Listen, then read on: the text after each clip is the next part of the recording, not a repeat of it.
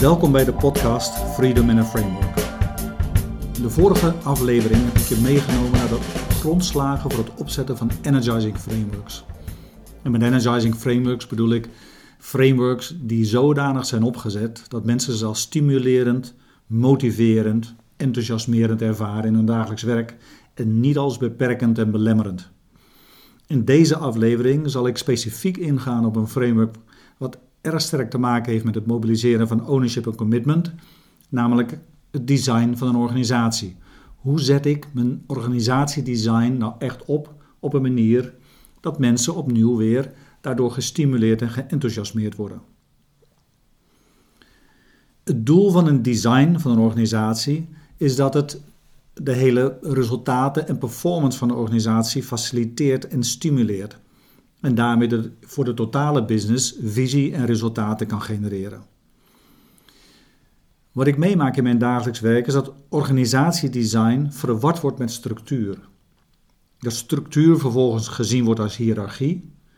En dat aan hiërarchie vervolgens power gekoppeld wordt en dat daarmee automatisch in een organisatie alle negatieve en beperkende gedragingen van het fenomeen power, van de dynamiek van power, tot leven komen.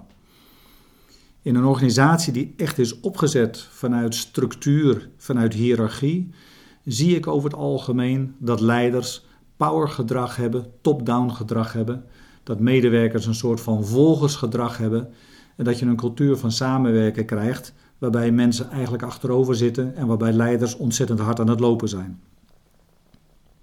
Uiteindelijk zijn het organisaties ook waarin ik zie dat het potentieel voor een resultaat ver achterloopt bij wat ze daadwerkelijk op dit moment realiseren. Een voorbeeld daarvan, wat ik je eens uitgebreid in mee wil nemen, is een organisatie, een regionale organisatie van een grote multinational, waar ik veel werk mee heb gedaan.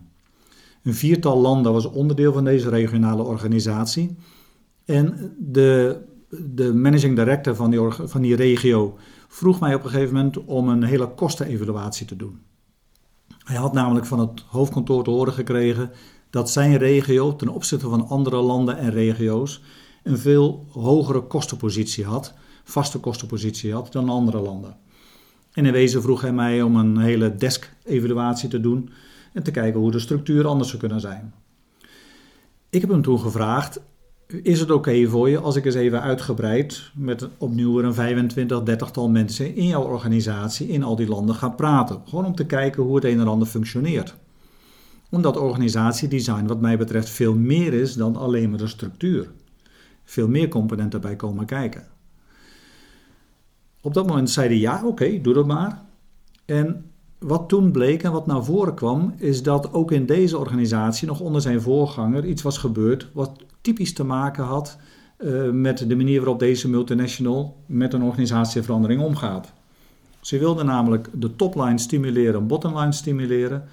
Dus wat hadden ze gedaan? Ze hadden iemand in de structuur ertussen benoemd. Ze hadden een regionale verkoopdirecteur benoemd die uh, verantwoordelijk was voor de verkoop in alle landen en waarbij alle landen vervolgens ook aan hem moesten rapporteren. Hij was degene die elk plan van de landen goed moest keuren. Hij was degene die ook de intermediair was naar de regionale directeur. Hij was degene naar wie uh, zeker één keer per maand, maar bij tijden twee keer per maand, de mensen uit de landen naartoe moesten komen, allemaal naartoe moesten vliegen. Om met elkaar een vergadering te hebben over hoe ze de topline en de bottomline zouden verder zouden gaan stimuleren en wat de ontwikkelingen waren, et.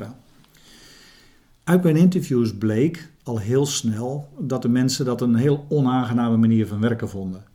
Dat ze feitelijk ontzettend veel markttijd kwijt waren op deze manier met het intern informeren van de regionale verkoopdirecteur, zodat die zijn baan goed zou kunnen doen, terwijl het ook iemand was die eigenlijk heel weinig wist van hun lokale markten, dus weinig toegevoegde waarde had in hun gesprekken over hoe zij in hun markt zouden kunnen functioneren. Kortom, al dat vliegen, al dat bijeen bij elkaar komen, kost ontzettend veel tijd. Het kostte veel geld.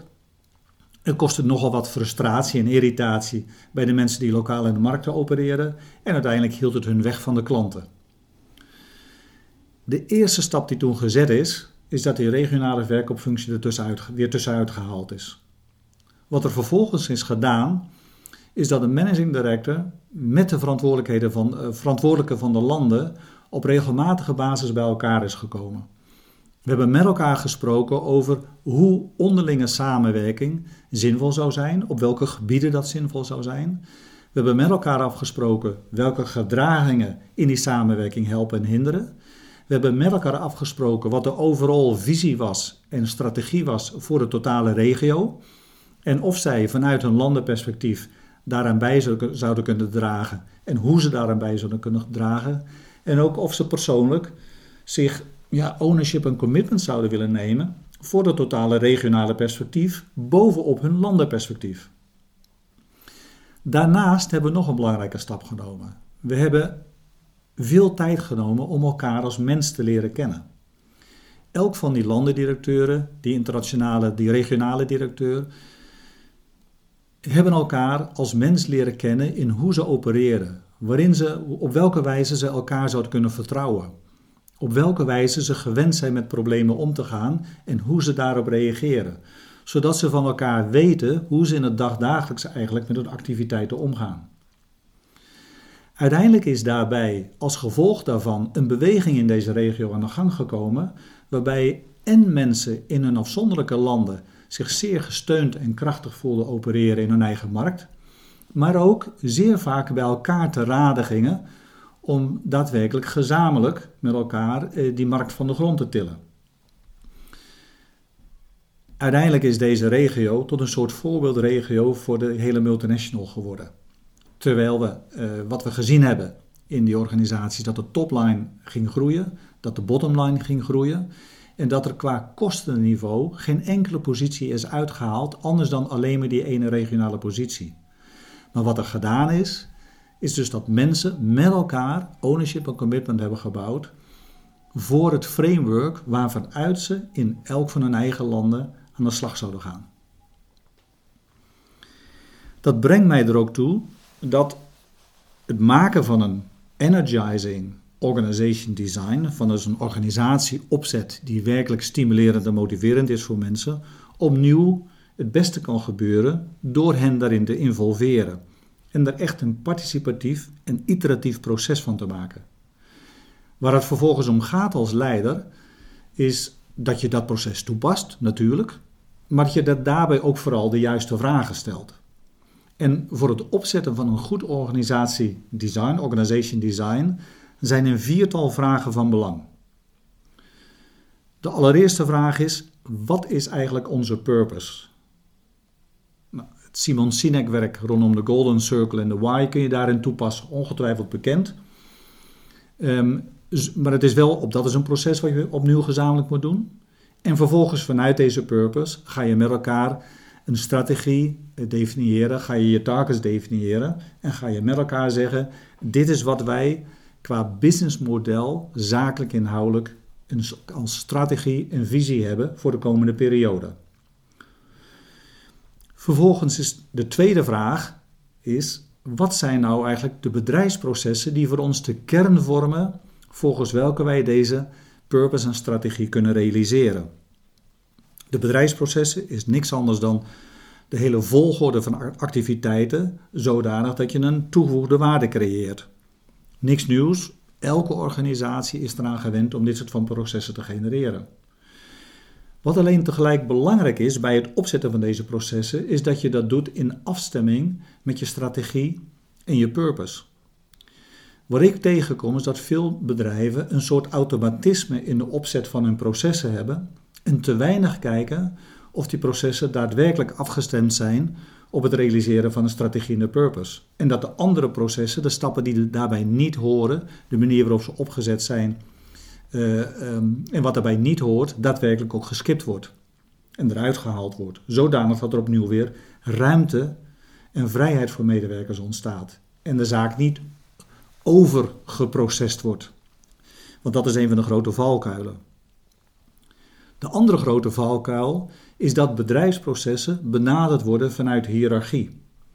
En dat er gezegd wordt, ja, uiteindelijk is iedereen is responsible en accountable. Verantwoordelijk en accountable voor de resultaten. Ja, dat is niet zo. Dat is alleen maar wanneer je in, naar processen kijkt vanuit functionele hiërarchie. Natuurlijk, iedereen draagt bij aan processen. Dus een essentiële stap in het opzetten van je bedrijfsprocessen is dat je de vragen stelt: wat zijn eigenlijk de kernpunten waar wij besluiten nemen in deze processen? En op die momenten, wat zijn de belangrijkste besluitvormingsbevoegdheden en aan wie geven we die? Welk team of welke persoon mag op dat moment het besluit nemen over, de, over doorgaan of niet doorgaan naar de volgende stap in het proces? En dat moet niet gedaan worden op basis van een hiërarchie, maar dat moet bekeken worden op basis van de soepelheid in de voortgang van het proces in relatie tot waarop uh, de mate waarin de persoon die het besluit neemt ook daadwerkelijk kan kijken of de strategie en de purpose daarmee voldoende gerealiseerd wordt. De derde vraag die je jezelf moet stellen is: hebben wij een, op welke wijze kunnen wij een cultuur van vertrouwen genereren? Opnieuw, een cultuur is niet iets wat op zichzelf staat. Een cultuur moet bekeken worden in samenhang met de processen en het functioneren daarvan en in samenhang met de strategie en de purpose en die je wilt realiseren. Wat ik tegenkom is dat een cultuur veel te vaak gedefinieerd wordt op basis van een aantal prachtige waarden. En dan hoor je de mooie woorden als wij zijn integer en wij zijn open en wij hebben respect voor elkaar. Maar eigenlijk heb je daarmee niks anders gedaan dan window dressing en je hebt een paar mooie slogans op de muur geformuleerd, maar dat zegt niemand iets. Wat noodzakelijk is, is dat je deze waarden neemt, daar is niks mis mee om deze waarden te formuleren, maar dat je ze vertaalt naar de gedragingen die nodig zijn in de context van je bedrijfsprocessen en in de context van je organization design. Want pas dan weet je wat de waarden middels de gedragingen daadwerkelijk in het dagdagelijkse samenwerken tussen mensen gaan betekenen. En daarbij vertaal je ze zowel weer in gedrag wat je wel wilt zien, omdat het helpt voor relaties en resultaten, en je vertaalt ze in gedrag wat je niet wilt zien. En natuurlijk kun je op dit moment veel van de dynamieken die ik in eerdere uh, podcasts heb genoemd, rondom power, vertrouwen, keuzes maken, groei of het creëren van verbinding, dat soort van gedragingen kun je terughalen en opnieuw verankeren als kernbegrippen waarmee je je cultuur vormgeeft. De vierde vraag is de vraag of de organisatie is opgezet volgens de principes van een levend organisme. Waarom is dat belangrijk om er op deze manier naar te kijken? Een organisatie op zich is alleen maar iets op papier. Een organisatie op zich is een dood ding, leeft niet. Pas als er mensen bij elkaar komen, komt een organisatie tot leven. En in die zin, mensen brengen een organisatie tot leven en dat maakt het te vergelijken met een levend organisme. In wezen zijn alle mensen vergelijkbaar met de cellen van een organisme. De afdelingen in een organisatie zijn te vergelijken met de organen van een organisme. De bedrijfsprocessen van een organisatie zijn te vergelijken met het hele bloedvatenstelsel en het lymfestelsel, etc. in het hele lichaam. En daarmee met de verbindingen tussen al die organen en de energie die van de ene plek naar de andere plek toe gegenereerd wordt. Op het moment dat je op deze manier kijkt naar een organisatie als een organisme, kun je kijken of je meetingstructuren, je teams, je digitalisering, je policies, je procedures ook aan de principes voldoen dat een, die een levend organisme nodig heeft om te kunnen functioneren. Um, en op, dan zijn er een aantal karakteristieken die daarbij van belang zijn. En in essentie komen die karakteristieken neer op de principes van veerkracht, van robuustheid, van vermogen om zichzelf aan te passen, van het niet lineair zijn, van een zelfregulerende feedback hebben en van zeer creatief innovatief zijn en elke keer weer zich kunnen aanpassen aan de veranderende omstandigheden. Dat zijn allemaal elementen aan de hand waarvan je de opzet van je organisatie kunt evalueren om te kijken of het inderdaad volgens de principes van een, uh, van een levend organisme functioneert. Uiteindelijk, deze vier vragen hangen met elkaar samen voor het opzetten van een organisatie. Dus samenvattend, heb ik de juiste purpose en strategie? Heb ik de juiste bedrijfsprocessen? Heb ik de juiste cultuur? En heb ik het een en ander opgezet volgens de principes van een levend organisme? Het is belangrijk dat ik dat allemaal opzet en formuleer samen met de mensen die met elkaar hierin gaan functioneren. Het gaat er opnieuw niet om dat ik dat als leider met mijn kernteam van achter een bureau doe. Het gaat erom dat ik dat doe op zo'n manier dat mensen zich middels iteratieve processen erin betrokken voelen. En deze vragen moeten niet in een afzonderlijkheid behandeld worden, maar deze vragen moeten in een onderlinge samenhang behandeld worden. Want dan pas ga je echt de toegevoegde waarde zien van het creëren van een geïntegreerd organization design. De kern binnen het functioneren van een organization design zijn de platformen waarin mensen samenkomen. En die platformen waarin mensen samenkomen, die noemen we ook wel teams. En vandaar dat ik volgende aflevering van deze podcast inga op het frameworks die nodig zijn voor het formuleren van teams.